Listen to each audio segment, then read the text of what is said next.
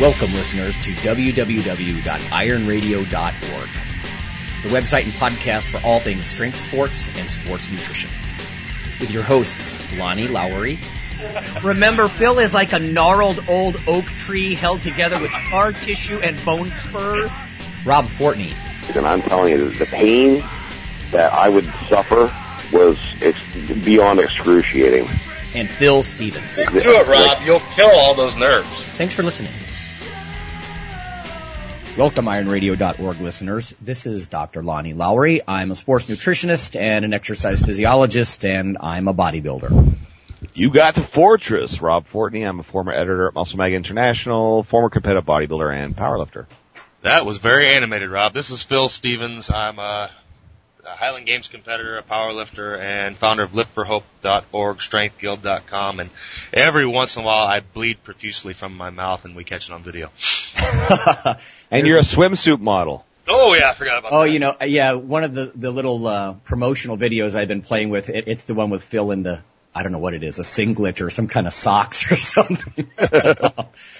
A man of many pieces of attire. Oh, yeah. Anyway. Just a quick news blurb just to start off here.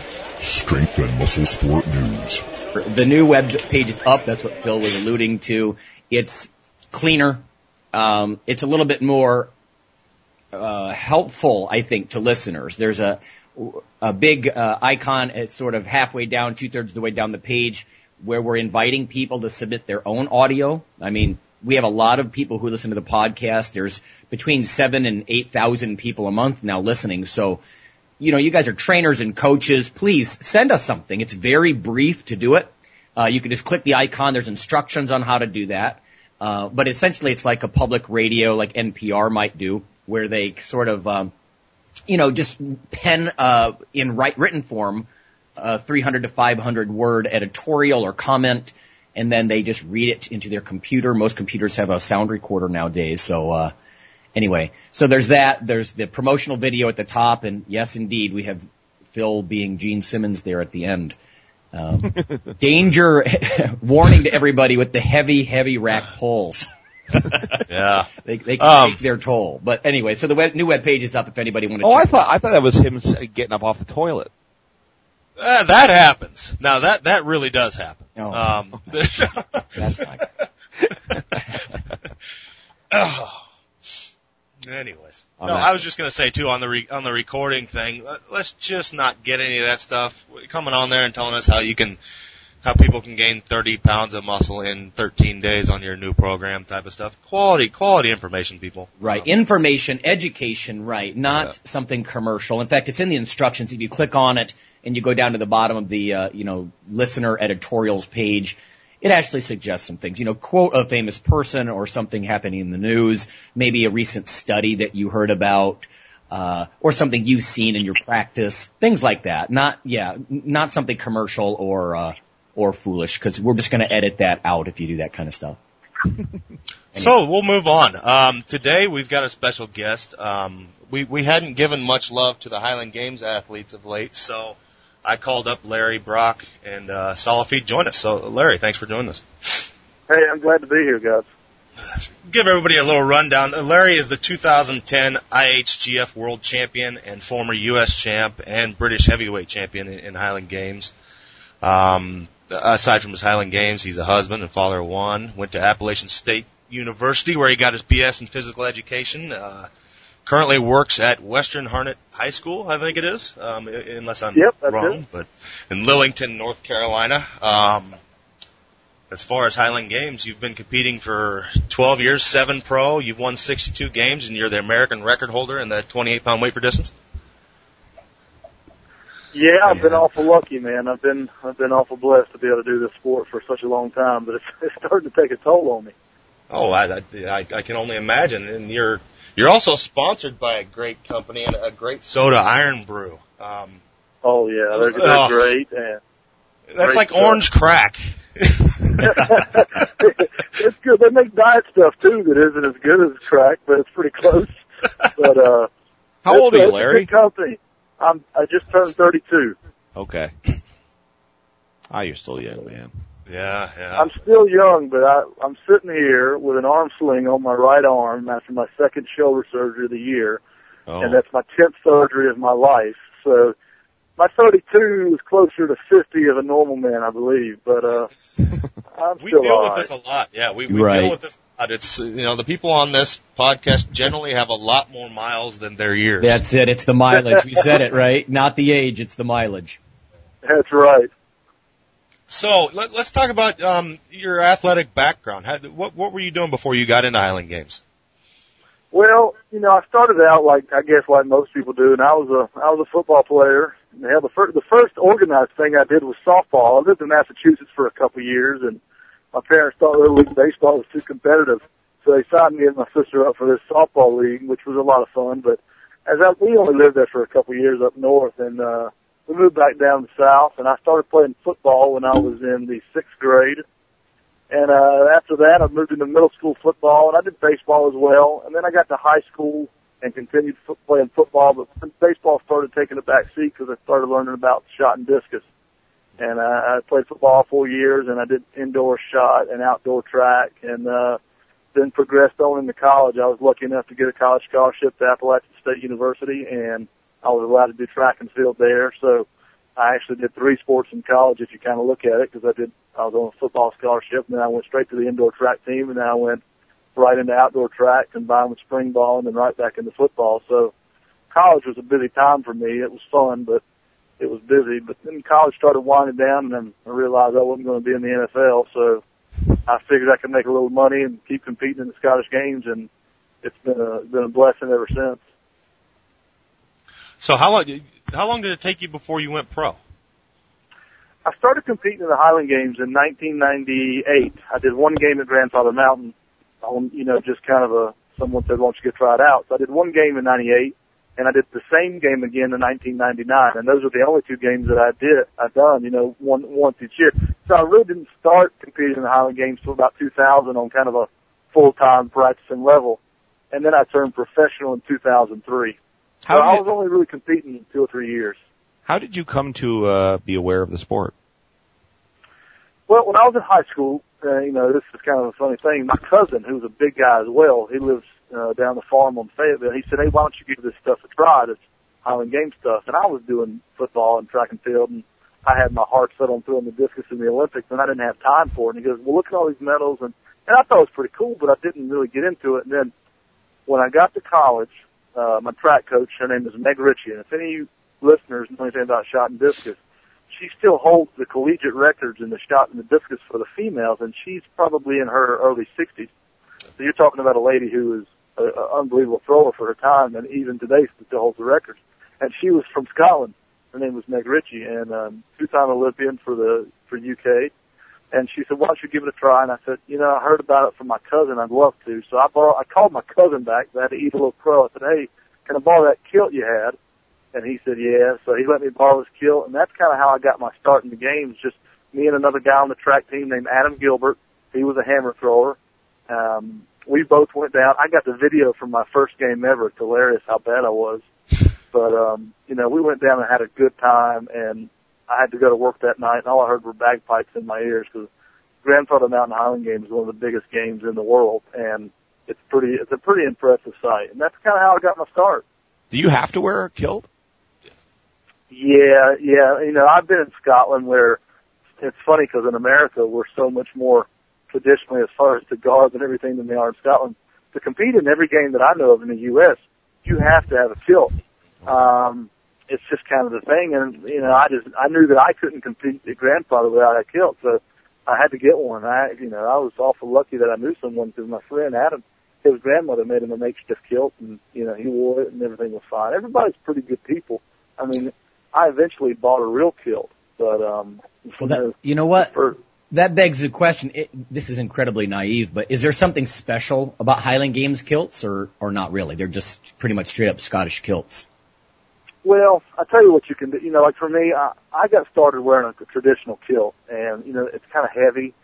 And to me, I like tradition. I like the way things are, and there is no set kilt. I mean, I've seen guys come out with a tablecloth wrapped around them with a belt, and they competed. I mean, just something a plaid tablecloth. you know, the guys, you'll notice the guys that stick around in the sport long enough will have 2 or 3 kilts, and there's a company out there called Sport Kilt that, you know, they make kilts at a cheaper value. They're a good value kilt, but they're not a traditional, you know, 9 or 10 yard kilt, which is, you know, mine is a 9 yard kilt, you know, pleated down to where it'll fit around my waist and sewn, and it's, everything matches up. And the Sport Kilts are coming along, and they're really, really nice. But there's no set thing. That's the great thing about the Highland Games, is there's no set thing. But, you know, most games you have to wear kilt. Yeah.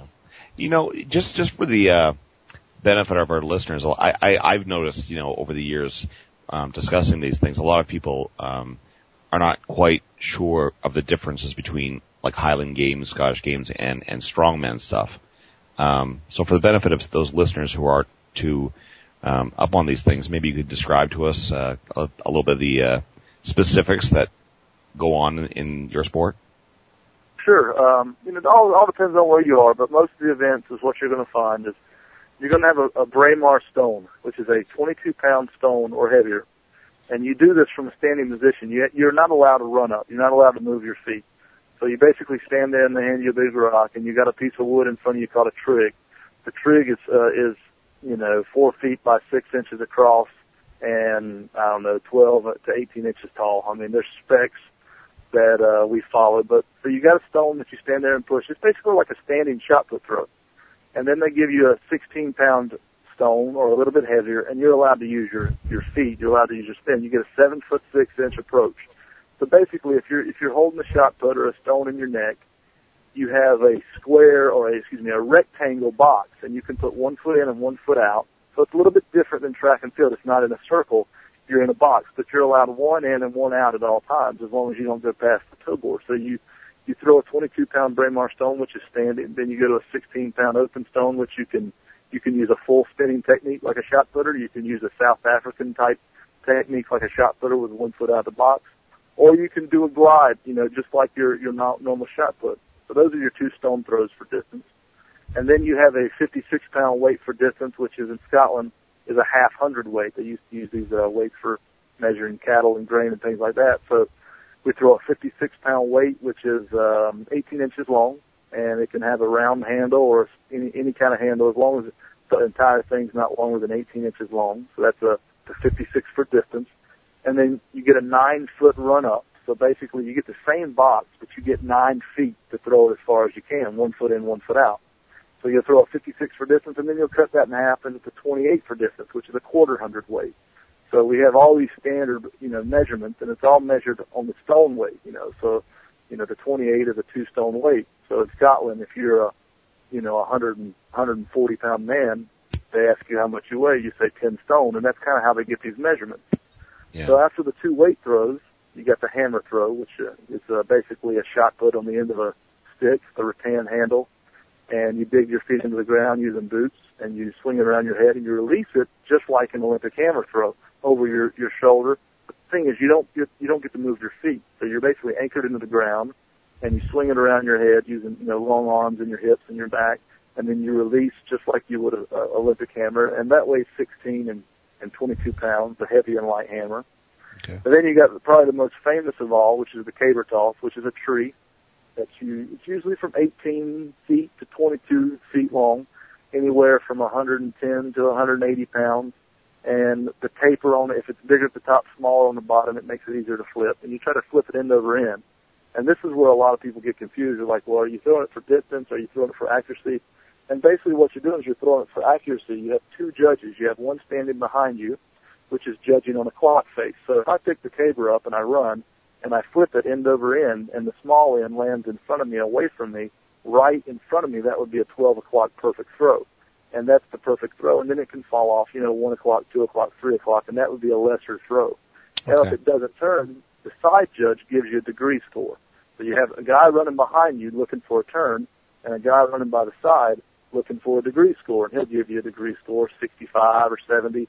A turn will always be the degree, and the best degree you can get, of course, is an 89. And if you get a 259, it's going to beat that 89 degree because it was a turn. And then there's a couple other events, the 56-pound weight again, and you're going to throw it for height up over a bar. And basically, it's a one-handed throw, and there's two styles you can use. A lot of games will say you can use a standing style only, which basically you stand there with one hand. And this has been contested in World's Strongest Man before. You take it, swing it, swing your legs and throw it up over a bar. Right. And nowadays you can use a kind of a spinning one-turn technique, which is, you can throw it a lot higher, but some people can't do it. But that 56-pound weight over the bar is the name of the event. And then the final event, which isn't really contested in Scotland, which it's mainly just an American event, but it's kind of a weird, it's called a sheaf toss, and it's a 20-pound burlap sack filled with rope that you stick a 3-tine or a 2-tine pitchfork in, and you swing it up over a bar for height. So that's the 9 events, that we throw, 9, 10 events that we throw in the Highland Games. And depending on where you are, you can throw 7 or you can throw all of them. So that's the rundown of every event that you're going to see, and that's the difference between Scottish Games and Strongman. How much do you weigh? Right now, probably about 260, but when I'm competing and throwing far, I'm around 290. Okay. Like I said, I've had 2 surgeries this year. And right. Last year took a lot out of me. I mean, I was training for the World Championships, and I knew with the way that my career was going as a coach and I was moving that last year, everything set up perfectly, and I was training 2 or 3 times a day last year, and I'm paying for it this year. It seems to me, is it a long competition day with all those events? Yeah. I mean, you'll start at around, sometimes you'll start at 9:00. I did a competition in Germany just a few months ago, and I was throwing with 23 guys. I started at 9:00, and I didn't get done till 8:00 at night because everybody threw every event, and it's usually not like that, but man, it was rough. It was probably the longest competition day I'd ever had in my life in anything. But it was in Germany, and I had a lot of fun, and everybody was good. So. Wow! Even on the shorter days that I've been in, it's it's at least like 9 or 10 to 4. So I mean, it's still a long day. Oh yeah, and sometimes I'll go to competitions that are spread out over 2 days, and I'll do 5 events one day. And then we'll go back to the hotel, and then we'll come back the next day and do 5 more events. So, every game is special. Every game's got their own style. Like when I first started at Grandfather Mountain, I knew that if I wasn't on the mountain by 7:00 and registered by 8 and getting ready to throw, that I wasn't going to get to compete. So, but I'm an early bird, so it all worked out. Bearing in mind the fact that you just said all these, surgeries that you've had and you've, recovering from one now and so forth, what are the most common injuries that an athlete will experience, do you think, in that sport? Well, in the Highland Games, one of the most common one I've seen is torn biceps. Luckily, I've never had that happen to me, but I know a few guys that have torn their biceps, and probably the most prevalent injury that I've seen has been that. Maybe after that, some back injuries, because this stuff is so hard on your body, and knees, and that's probably, and then torn muscles here and there. I mean, I've run the gamut from playing college football and then Highland Games, and I've even had a herniated disc in my, and so I would say probably the bicep tears and the muscle tears are probably your most common injury in Highland Games, because people just don't learn how to throw using their legs, and they try to muscle a 56-pound weight out or a hammer, and they pull in and pop that bicep, and it's just, that's probably the biggest injury I've seen. Well, yeah, because I mean, I've never competed or trained in this sport, so I know nothing about it, but I can certainly see the whole idea of moving something that's relatively heavy and trying to move it in kind of a whipping motion. That if you're not doing it quote unquote correctly, that there certainly could be opportunities to injure yourself for sure. You know what else too is your body weight must be a big deal, right? I mean, no wonder you try to get as heavy as you can, because I think Phil's talked about the whole kind of counterweight idea. You need body mass, right? Oh well, mass moves mass, and I was always told this in college. I had a great strength coach at at Appalachian State, Mike Stone, and I don't know if any of the Olympic lifters would, they would know Mike Stone as, as a big time Olympic guy.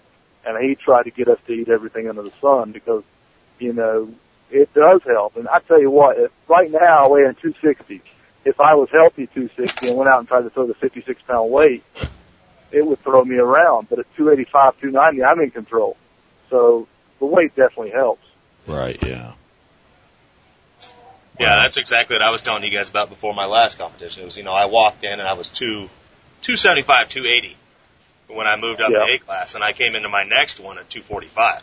And it was bad. It was bad.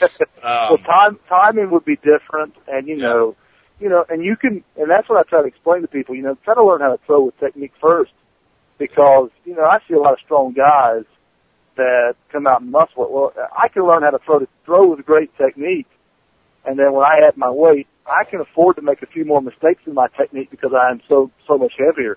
So the stronger I am and the heavier I am, I don't have to really rely on that technique because I know I can just get there and grind it out. But the lighter, I always have that base background where I know, hey, I can always return to my technique and I don't really have to worry about it so much and always hit my numbers.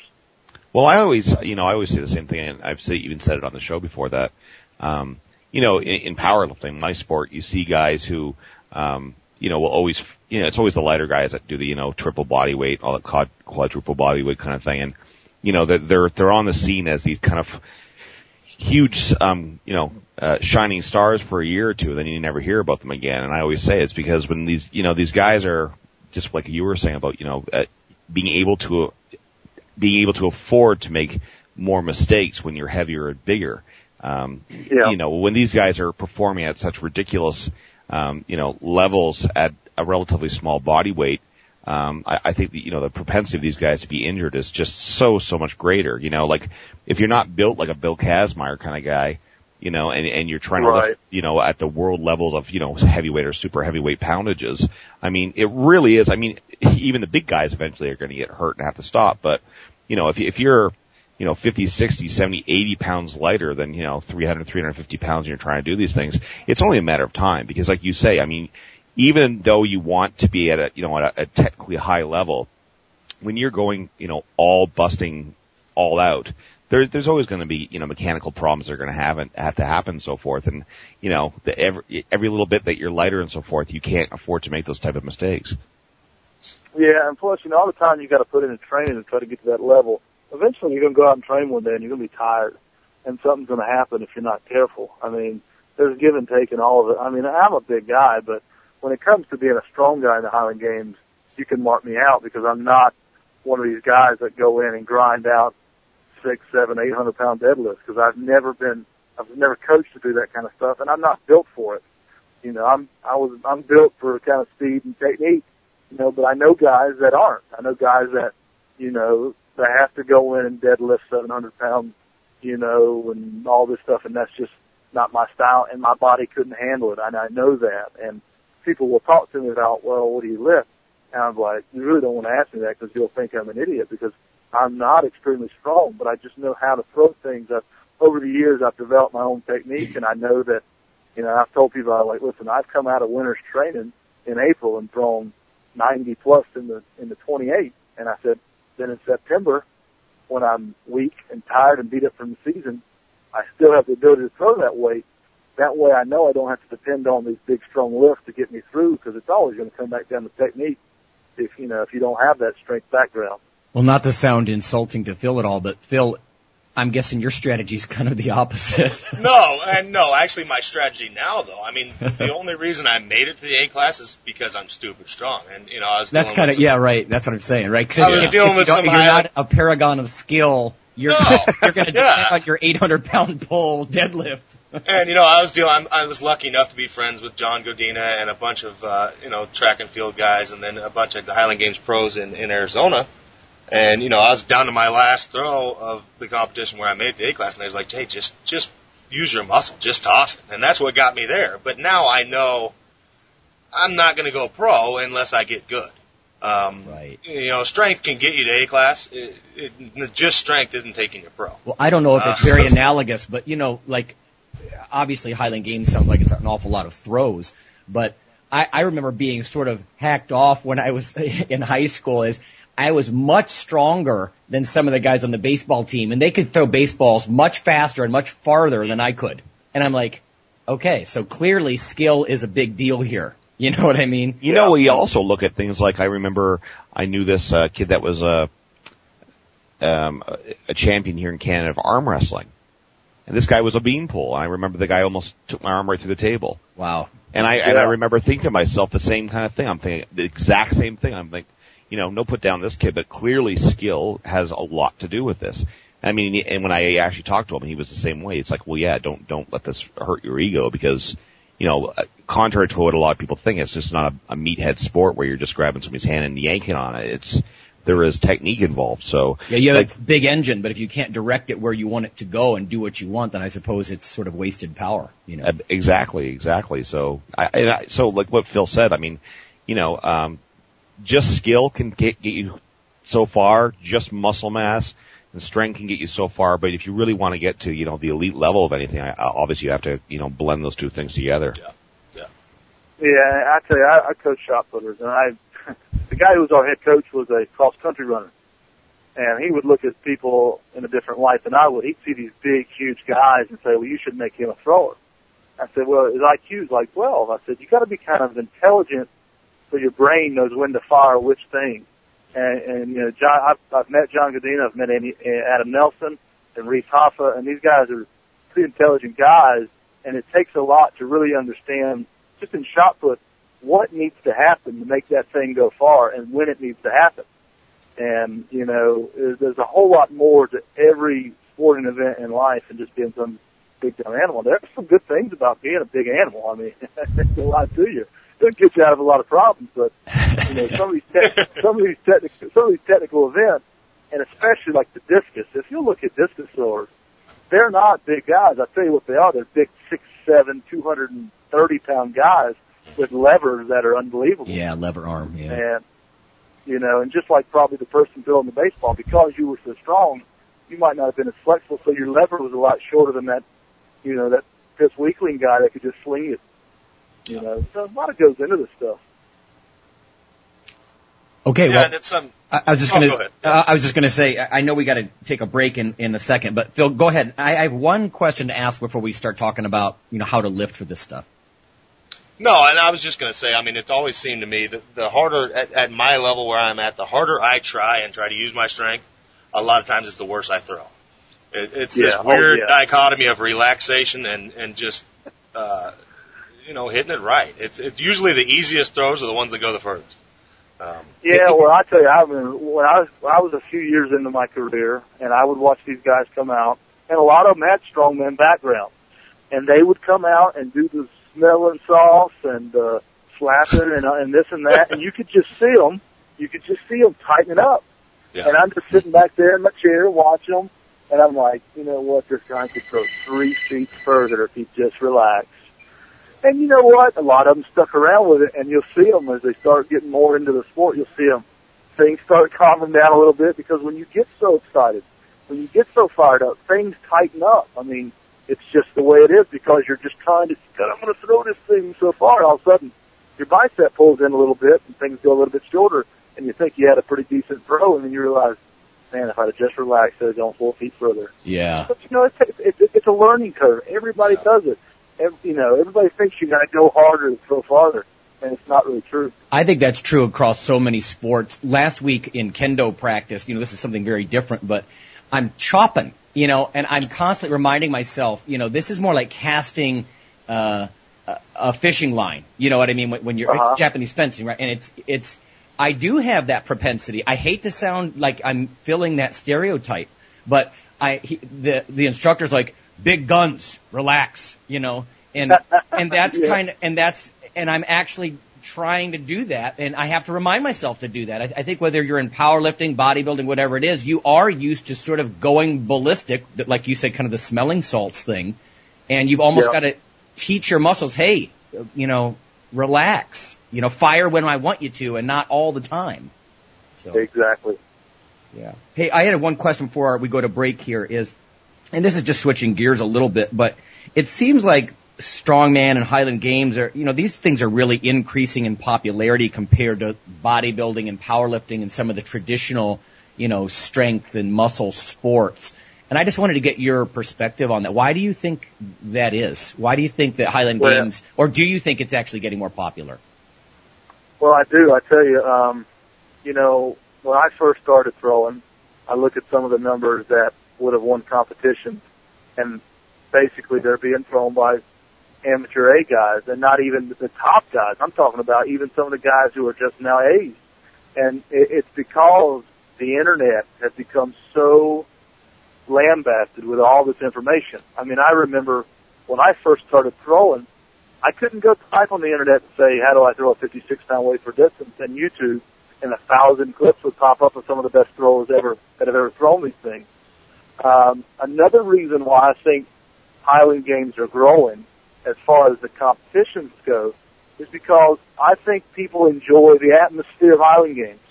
I can't tell you how many powerlifters I've heard that have said, I'm done powerlifting because I'm tired of the guys who are just jerks in the powerlifting field. You know, you go there and you maybe you lift a couple lifts and nobody talks to each other and everybody's in their own world. Now, I'm not a powerlifter. I don't know if it's true. I'm just saying what I've heard from powerlifters. But they love the family atmosphere. They love the all-day competition. They love the treatment, you know, and it's just a whole lot more enjoyable for someone, I think, to enjoy it at the Highland Games and then maybe go to a powerlifting competition where maybe everybody's on the edge and smelling sauce and going crazy. Well, I think that might be why people like Highland Games. Well, I think what you're saying now is almost, and Phil can chime in on this, I guess, the atmosphere that you're putting the Highland Games to me is kind of how I think that powerlifting was 10, 15 years ago, you know, and I think how bodybuilding probably was 20 or 30 years ago. The camaraderie. Yeah, because that, you know, like people are always talking about bodybuilding about that, right? Well, it was different, you know, because even in, you know, my earliest days in the 80s of being a bodybuilder, you know, I recognized that there was a difference in the, you know, like Lonnie's saying, the, you know, that the relationship between people in the gym and even backstage at competitions. And then, you know, like I said, one of the enticing things about powerlifting for me when I made that switch to that was that kind of family buddy kind of thing backstage, you know, kind of thing. But even that now I see is now changing a little bit because so I think, you know, when a sport's at that, you know, that level where it's really taken off, but it's still, you know, at that really organic level, I think that's where you find that. And, you know, hopefully the Highland Games will, you know, retain that because I can see how that would be a very, you know, major attraction for that. Do you think, I hate to sound cliche, but do you think it's the flowing Guinness or the beer that helps with all this? I don't know, I'm just wondering. Well, I think what you'll find out is you'll have guys that compete in the Highland Games that come out and have a good time. And, you know, they don't really care about how they throw. Maybe they do on a certain level. And they're there to have a good time. And then, you know, to jump on the whole thing is the camaraderie. That guy's going to have just as much fun as me and 7 other pros because here's what, we're trying to beat each other. We're trying to win as much money as we can. But as soon as that competition's over, we're going to all go out and eat together. Yeah. We're going to say, hey, this game's near my house. Why don't you fly here? I'll pick you up and you stay at my house to save you some money. And we take care of each other because we're all in this together. Nobody's getting rich, but we all enjoy each other. And I think over the last few years, you know, you're saying that maybe your powerlifting and your bodybuilding is regressing. I think Highland Games are kind of coming into even a better era of that, of guys taking care of each other, of guys helping each other out. Because I know before I turned pro, I heard some stories about some pros not getting along, not speaking with each other. And that's not like that now anymore. Every pro that's throwing nowadays, especially in America, was an amateur at one time. And we all helped each other out. And I think it's probably come tenfold since I started competing on how much fun everybody has together. Well, I think the crowd helps too. You're in a more fair type atmosphere. You don't get that at say powerlifting, Olympic lifting meets. That helps us as an athlete. I mean, it's neat having people sit there. They have no idea what's going on when you've got a caber up, but it's pretty cool to hear them yell and whatnot. And, oh yeah, and I guess I mean some powerlifting meets are probably done in hotels or something, and it's a closed room or something. I mean, yeah, exactly. TV, but you know, the Highland Games. I mean, I've been in front of 20,000 people, and it's just an unbelievable experience. Yeah. Okay. Well, there's something definitely probably to that whole idea that you're saying you're outside amongst, you know, like in the nature and stuff. Kind of again more than, you know, a powerlifting meet or whatever, where you're, you know, you are in a gymnasium or something like that. So I think that's a good point, Rob. Yeah, the outdoor thing. Yeah. Yeah. So it probably kind of breeds a little bit more of a sense of, you know, the kind of the sporting event. It's a picnic kind of thing. It's an event, you know, like you go. Yeah. It's like when you go to a family vacation or a family reunion, you know, and you're in a park and everybody's, you know, playing games, playing baseball, having hot dogs and stuff. You know, it's kind of more of a, you know, an atmosphere that probably breeds a little bit more of, you know, a sense of kind of family and friends and that kind of thing, right? Cheering. Yeah. Yeah, exactly. Yeah. Yeah. How prevalent, just one more question, how prevalent are drugs of any type in the sport? I'm sure they're there. I've been tested, and I think every world championships I've competed at and finished in the top three, I've been tested. I'm sure they're out there. I don't think you see them on a grand scale, so they're probably there. But I know I compete in games where you get tested, and I've been, like I said, I've been tested five or six times in Scotland. Now the SGA, the Scottish Games Association over there, they conduct random tests. You can go to games where you know there's not going to be any testing, and I'm sure people do, and just not worry about it. To me, to take drugs in the Highland Games to make, you know, in some of my best years, I've made a little over $40,000. It's not worth it to me. You know, I was an NFL player making $2 million, and my grandkids wouldn't have to worry about working. It might be a different story, but, you know, to make a few $1,000s here and there, you know, I don't really know if it's worth it.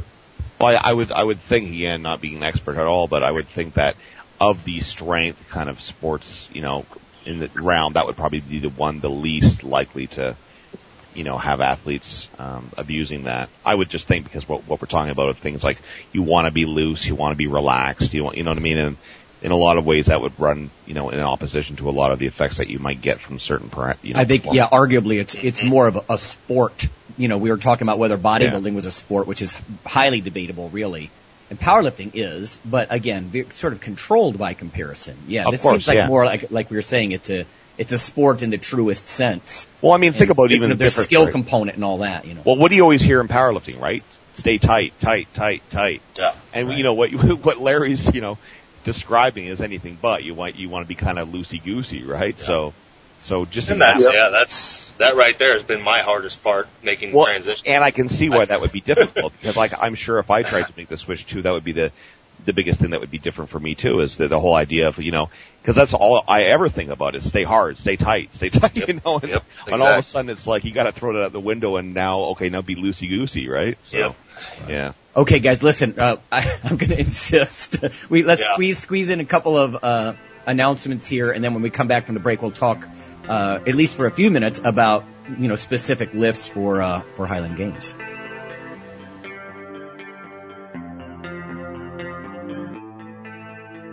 Hi, this is Dr. Lonnie Lowery, and on behalf of Phil and Rob, I'd just like to let listeners know that if you love us or you hate us, we'd like you to leave a comment or perhaps vote for us on iTunes. It helps us out quite a bit on the popularity side of things. You can also follow Dr. Lowry, me, on Twitter.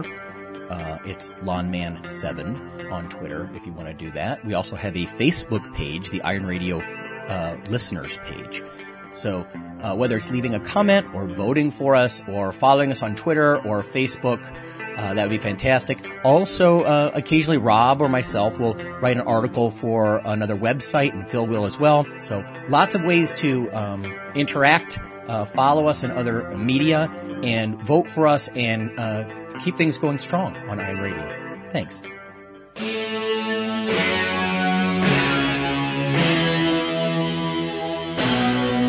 Like your weekly fix of Iron Radio? In addition to being a popular institute on iTunes, we are also on email. Simply go to www.ironradio.org and sign up for the voluntary email. You'll get a once-per-week email, no more, that's little more than the show notes and a link to the audio. So go for it.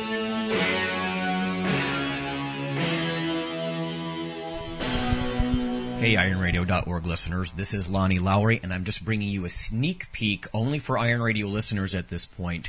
If you Google CRC Press, Lowery, Lowery, and protein, you can be some of the first people on the planet to see this book. It's specifically for strength athletes, everything on the safety of high-protein diets, the efficacy, the dosing, the types, practical applications, and case studies. This is a textbook. It's not what I would call an industry book. This is not pseudoscience. This is the state-of-the-art science And if someone wants to critique you on your extra protein intake, this will be something you can hold up and say, this is what the literature says about stressed kidneys or bone loss or gout or dehydration or increased muscle mass over time or leanness or what types are best.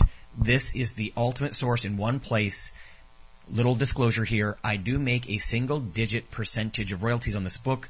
It's such a low amount, however, obviously I haven't done it for that purpose. I did it because, like you, I want to have something I can hold up in one place that's modern literature instead of what perhaps a health educator might tell you about the benefits and the potential concerns, if there are any, on ample protein diets specific to a population like ours.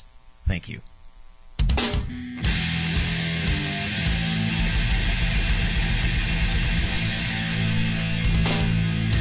Hello everybody, Phil Stevens here for IronRadio.org, StrengthGuild.com, and ChadAkes.com to tell you about the Strength Refined Seminar with myself, Phil Stevens, and Chad Akes. Saturday, September 24th, 2011, CrossFit Sin City, Las Vegas, Nevada. Strength Refined is a one-day course on refining your technique and proficiency in the squat, the bench, and the deadlift. It's going to be a long day. We'll squat, we'll bench, we'll deadlift, we'll do a Q&A, and then we're going to go heavy and go eat. For more information, go to www.strengthguild.com, click on the blog, go to Meets and Seminars, click on the Strength Refined Seminar, and it's all there. Hope to see you there.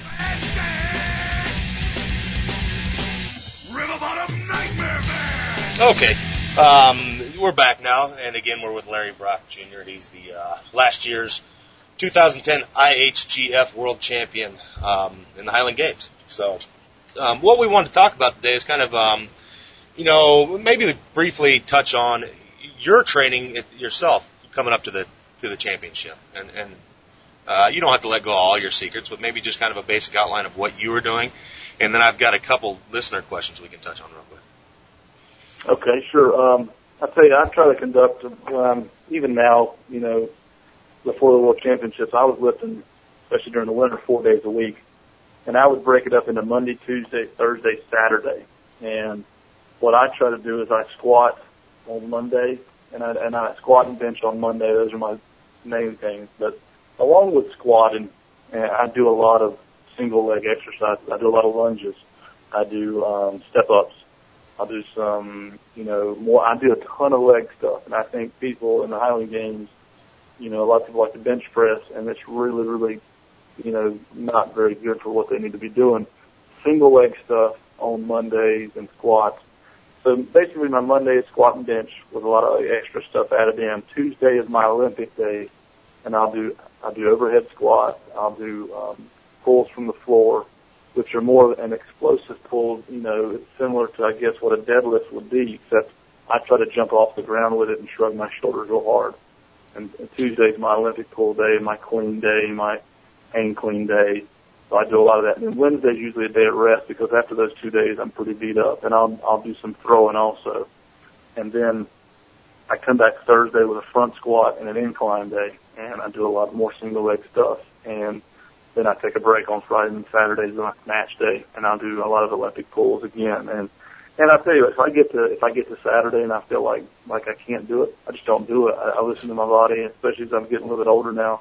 I don't go in there and grind away. Or if I lift Monday and I feel like garbage on Tuesday, I lighten it down and I try to stay smart. But that's basically what I do in the off season is a 4 day week of lifting.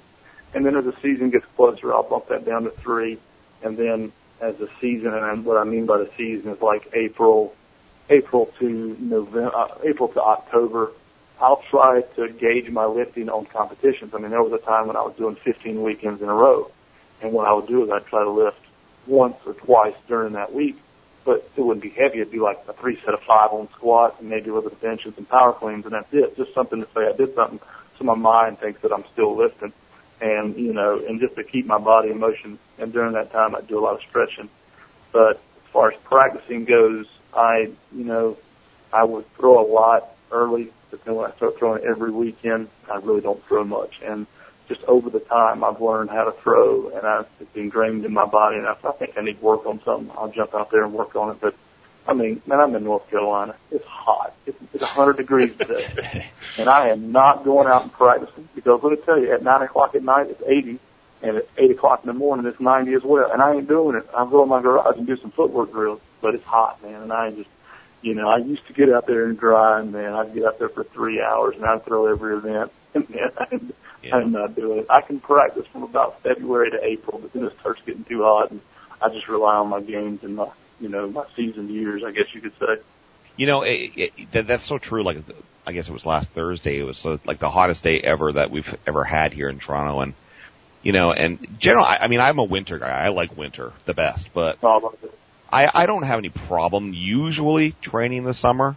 It doesn't, you know, even though I don't enjoy it, it doesn't really negatively affect me. But last Thursday, it was so damn hot and so damn humid that literally for probably the first time in 26 years of training, I went into squat, and I absolutely, without question, noticed a decrease in my performance strictly because of how suffocating the air was. So I when you're saying about, like, you know, that kind of heat that you're talking about, 100 degrees, I totally know what you're talking about with that. Hey, this brings a question to my mind is there a season then? Is this a year-round kind of endeavor, or how does that work? Well, I can tell you, you know, a basic season for me, I always look at it as about April, like I said, to October, maybe early November. Now, I can compete January 1st every year, January 1st in Waipu, New Zealand, because they have this first game every year in New Zealand. I've never been, of course, but even if I were to go, I would kind of make that just a vacation.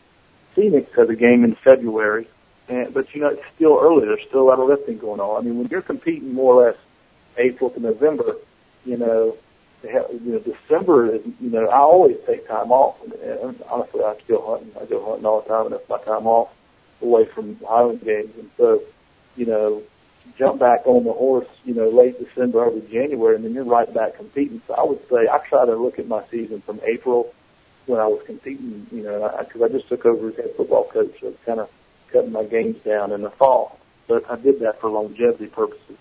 But, you know, a season when I was really getting after it the last few years was April to November. I also, Larry, you also were talking about, you know, your train program and your Monday, Tuesday, Thursday, Saturday thing. And, I mean, you were doing a lot of squatting. What kind of percentage loads are you generally speaking hitting in any of these, you know, training days? Well, when I say I break it down in kind of like 2 weeks, and this might be old and antiquated, but it's something that I found, you know, kind of works for me. And I do the first 3 weeks, and then I get in there and I'll do 3 to 5 sets of 10 at, say, 60%. And, you know, that's a ton of reps. And I do that for 3 weeks. And then I'll jump down to, you know, a couple of weeks of, 2 or 3 weeks of 6 to 8 reps. Yeah. And that'll bump up to, you know, 65, 75%. And then I'll jump into my 5x5, and that starts to really get, you know, pounding. And then I'll do the last couple to 3 weeks of 10, 8, 6, 4, 2, 1, and basically working up to a good number. And 10, you know, my 10's kind of a warm-up at around 55%, and then I'll try to end up somewhere.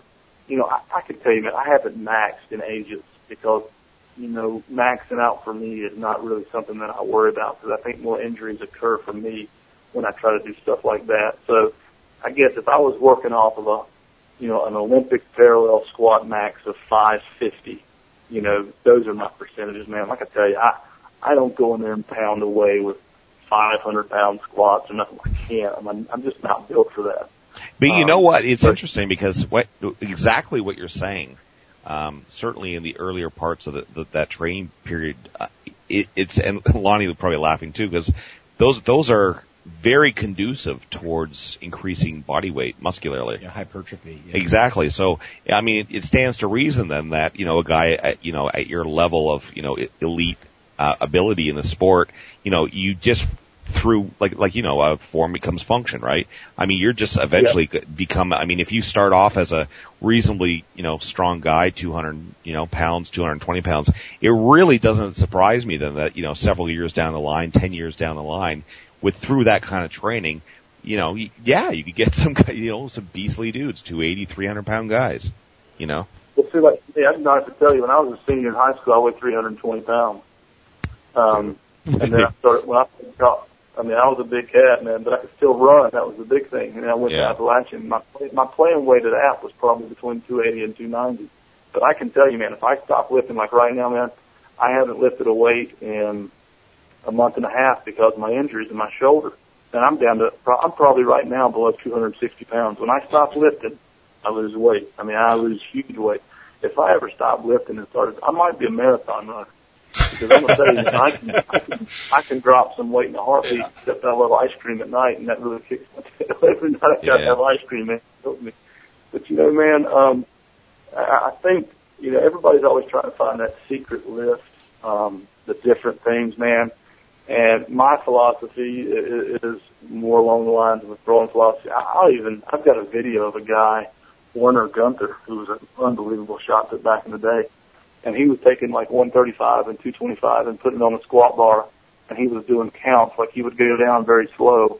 You know, he'd hit his parallel, come up halfway, and hold it for like a 5 count and then explode up. And I started doing those a couple years back, man, and I was amazed at how hard even 135, you know, counting down 5, 4, 3, and then coming halfway back up and just holding that position.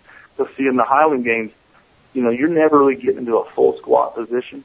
But, you know, you're getting in that kind of half squat, and that's where I'd get there and hold it. And I'm telling you, that helped me more than anything throwing-wise, was getting my hips and my quads stronger in that position. And it wasn't a lot of weight. I mean, it was, I'm talking about nothing. You know, compared to strong people, I'm not strong. And this leads into one of the questions. If you had to choose for a Highland Games athlete, heavy movements or speed movements? I mean, speed by far. I think you got to have a time and place for the big weights. I don't think, I'm not sitting here to tell you you can't, you don't need to do any of them. But I would say 75% of your speed movements, and that 25%, you know, some grinding out. And you know, a lot of times, and I mean, it might sound stupid, but I think a lot of times the grinding the weights mentally might make you feel better because you think you're accomplishing something. Yeah. Because, you know, I know some guys that, you know, just because they think they're stronger, you know, the mind's a crazy thing, and just because they think they're stronger, they can go out and throw just a little bit further. I mean, but, you know, I think there's a time and place for it, but definitely not. I mean, I did 40 games one year, and there's a time and a place for just laying in the hot tub and praying you're going to make it to the next competition, too. I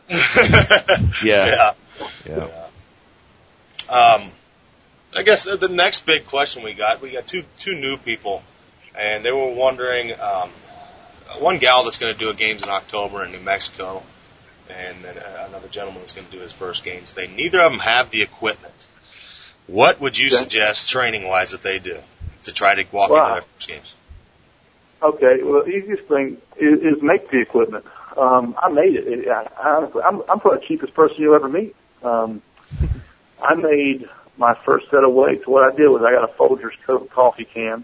I went down to the local tire store, and I said, hey, you got any leftover tire weights when you take them off the tires? And they have buckets full of these things, man. And you can get them. Sometimes I just give them to you. And what I did was I got a big pot, and I heated it up, and I melted. I weighed out about 60 pounds of those tire weights. And because they got these little metal clips on, I melted them down, and I poured it into a coffee can. And I had a chain that I used, and I sunk down inside the lead. I mean, it's dangerous now. Don't get me wrong. But if you're as cheap as I was, then heck, you know, it worked perfect. So, and then you go down to your local welding store and say, hey, I need you to weld me a 3/4 inch steel round handle. And they'll do it for like $8. So, I mean, you know, you can make that. As far as making a hammer, I made a hammer out of a piece of chain and a PVC. I took a piece of chain and I put a quick link on the end of it, and I ran it down like a 1.5 foot piece of PVC, 3/4 inch pipe. And I took the chain down a little, you know, probably 60 inches of a small, thin chain. I put another quick link on the end of that, and then I ran it through some of those small Walmart weightlifting plates, you know, the small diameter, and I made a hammer out of that. A stone. Heck, just go take one out of a river or go to a landscaping store, and you can buy them. They sell them to you by the pound. You know, other than that, I mean, go cut down a tree, because I went and cut down a tree out of the woods and just made a caber, and I made a small one just so I could pick it up and walk with it. Now, you know, the sheaf, if you're going to throw the sheaf, you know, you're going to get a little bit more, some problems there, because you got to have the pitchfork. You got to have the, and that's one that you're going to have to either figure out how to make, or you can buy one off the internet. But this stuff can be made so much cheaper. I mean, now there's some good quality weights out there. I mean, the old Kelt guy out of Maryland's making great weights. Bobby Dodd out of Kelso, Washington, he makes, heavy gear. But, you're talking about $200 for one weight. And then, that's, with shipping and then maybe a little bit more shipping. I mean, to me, being as cheap as I was, I figured out how to do it until I figured out, hey, I'm in this for the long haul. And then I just went ahead and bought weights. And the trick, the toe board isn't nothing. You just get some, you can go get you one of those big, landscape timbers and chop it up and drill a couple of big holes in it, and there you got your toe board. So, I mean, those people that are new to it, I wouldn't say don't get too involved until you figure out if you're going to make it a lifestyle, if you really find out that this is something you want to do, because you can drop like $1,000 and then stuck with it. Of course, you can always resell it because there's somebody wanting to buy it. Of course. I mean, I'd add, just don't worry about it. Go out and have fun. Don't worry about looking a fool. I've seen 80% of C-class people that come in the first time, they fall down on every 56-pound throw. I threw the 50. I've got it on video, man. I threw the 56-pound weight 12 feet in my first competition. There you go. I mean, that's the thing is everybody out there, and here's the thing. The good thing about those new guys is if they're thrown on a class with professionals, or they're thrown on a field with professionals, just go talk to those guys. Everybody's good, and everybody will answer every question. If you come out there and you're a jerk, you won't be in this sport very long because people will shine away from you. But the biggest thing is and I remember my first few competitions after I started getting into it, I learned about Ryan Vieira, and I've been on there's Ryan Vieira, 5-time world champion, and then 2 years later, I'm traveling around Scotland with him for a month. And, I mean, that's the thing. It's just everybody is really good. Everybody's willing to help out. And don't worry about how stupid you look, because I looked just as dumb when I first started. Yeah. Well, no, that's such a wonderful, environment to be in, because, it's when you're, when people are accepting of you because they see that you're trying. I've always said the same thing, but in gyms, right? Like I've always said that. I'm sure everybody here on the show here can say the same thing. I much prefer to see some guy in the gym who really is working hard with 135 on the bench press than that jerk that's standing over in the corner with 3 plates on and he's being a jerk to everybody and walking around like he's the the shit and everything like that. It's it's very off-putting. So I think when it comes to that kind of stuff like lifting in a gym. I don't like going to the gym, and I put it this way, because and just the same exact thing that you're saying. I look at guys over there trying to squat 600 pounds, and they're doing a quarter squat, and they're fired up, and I'm over there doing 315, but my ass is going to the floor. Yeah. And and then you got the guy curling in the squat rack. Nobody likes that guy. No, that's true. That's like a cliche now. You know what, Larry? You're totally Iron Radio approved. He is. Yep. Yeah. Well, I tell you, I used to go to the gym, and my wife she worked at Gold for a little while in Charlotte before we started having kids, and she worked the daycare and the front desk, and man, I just got to where I did not like going in there. I almost got into it with a guy who was training a bunch of kids, and he was training them wrong.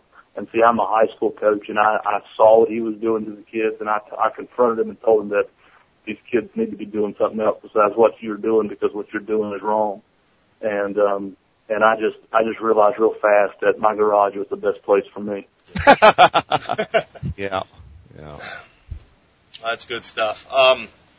We better get ready to wrap it up here, because now we're under time constraints now that we're syndicated. So, any other things? What do you got coming up competitively then? You're just resting up. When are you hoping to be back out there?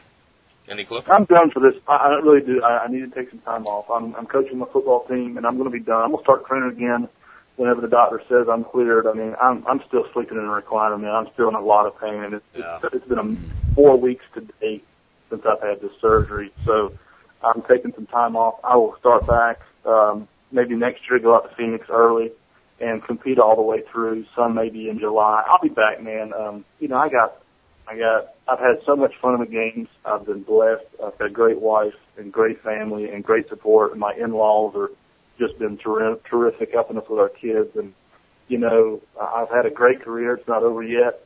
But, you know, I'd probably say I'm on the down slope of it. I've burned the candle at both ends for a long time, and I've been awful fortunate, and I've had some good sponsors, too. So, you know, I've been awful lucky.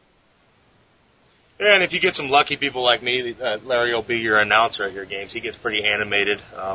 I have no clue how you remember everybody's name. By the end of the day, you knew them all. But well, Phil, I'm gonna tell you what, man. I've been to a lot of Highland games, and every time someone asks me at a competition, what's one of the most important things about the Highland, the Scottish Heavyweights, I say you need to have a good on-field announcer. Yeah. And because I tell you what I did, I sat there and I tried to look at every time someone threw. I looked at the sheet. And by halfway through the day, I was like, okay, I got, and you're talking about, I mean, there was a lot of throws there. Yeah. It's just, you know, it's just something that I take pride in because I want someone who's announcing for me to take pride in their job. And, you know, in everything, my dad always told me, everything you do it to the best of your ability. And so that's why I try to make sure that every athlete out there feels special, even when they're competing, even from the C class to the masters. It doesn't matter. Everybody deserves a fair shake. Well, I can definitely tell that your sport is advantaged by having you a part of it, man. So hats off to you. I appreciate it. Yep. Thanks a lot for joining us. Yes, thank you. Hey, guys. Thank you guys for having me. You guys call me anytime if you ever need anything. There you go. Good luck on the recovery, and maybe we'll see you on the field in February then. I'll be there, hopefully. Yep. Thanks a lot, guys.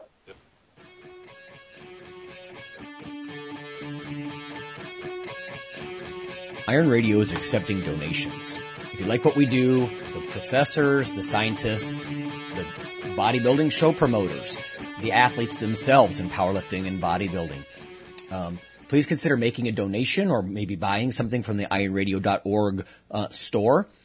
We also are accepting supporting members. So for $4 a month, which is frankly less than the bank sneaks out of your account in fees, you can step up and support a form of sort of public radio for the bodybuilding and powerlifting and strength community. The Iron Radio podcast and all of the audio on IronRadio.org is for informational purposes only. If you're interested in starting a diet or exercise program, it's important to check with your physician. Also seek the help of registered dietitians, athletic trainers, and qualified exercise physiologists in order to make the progress that you need.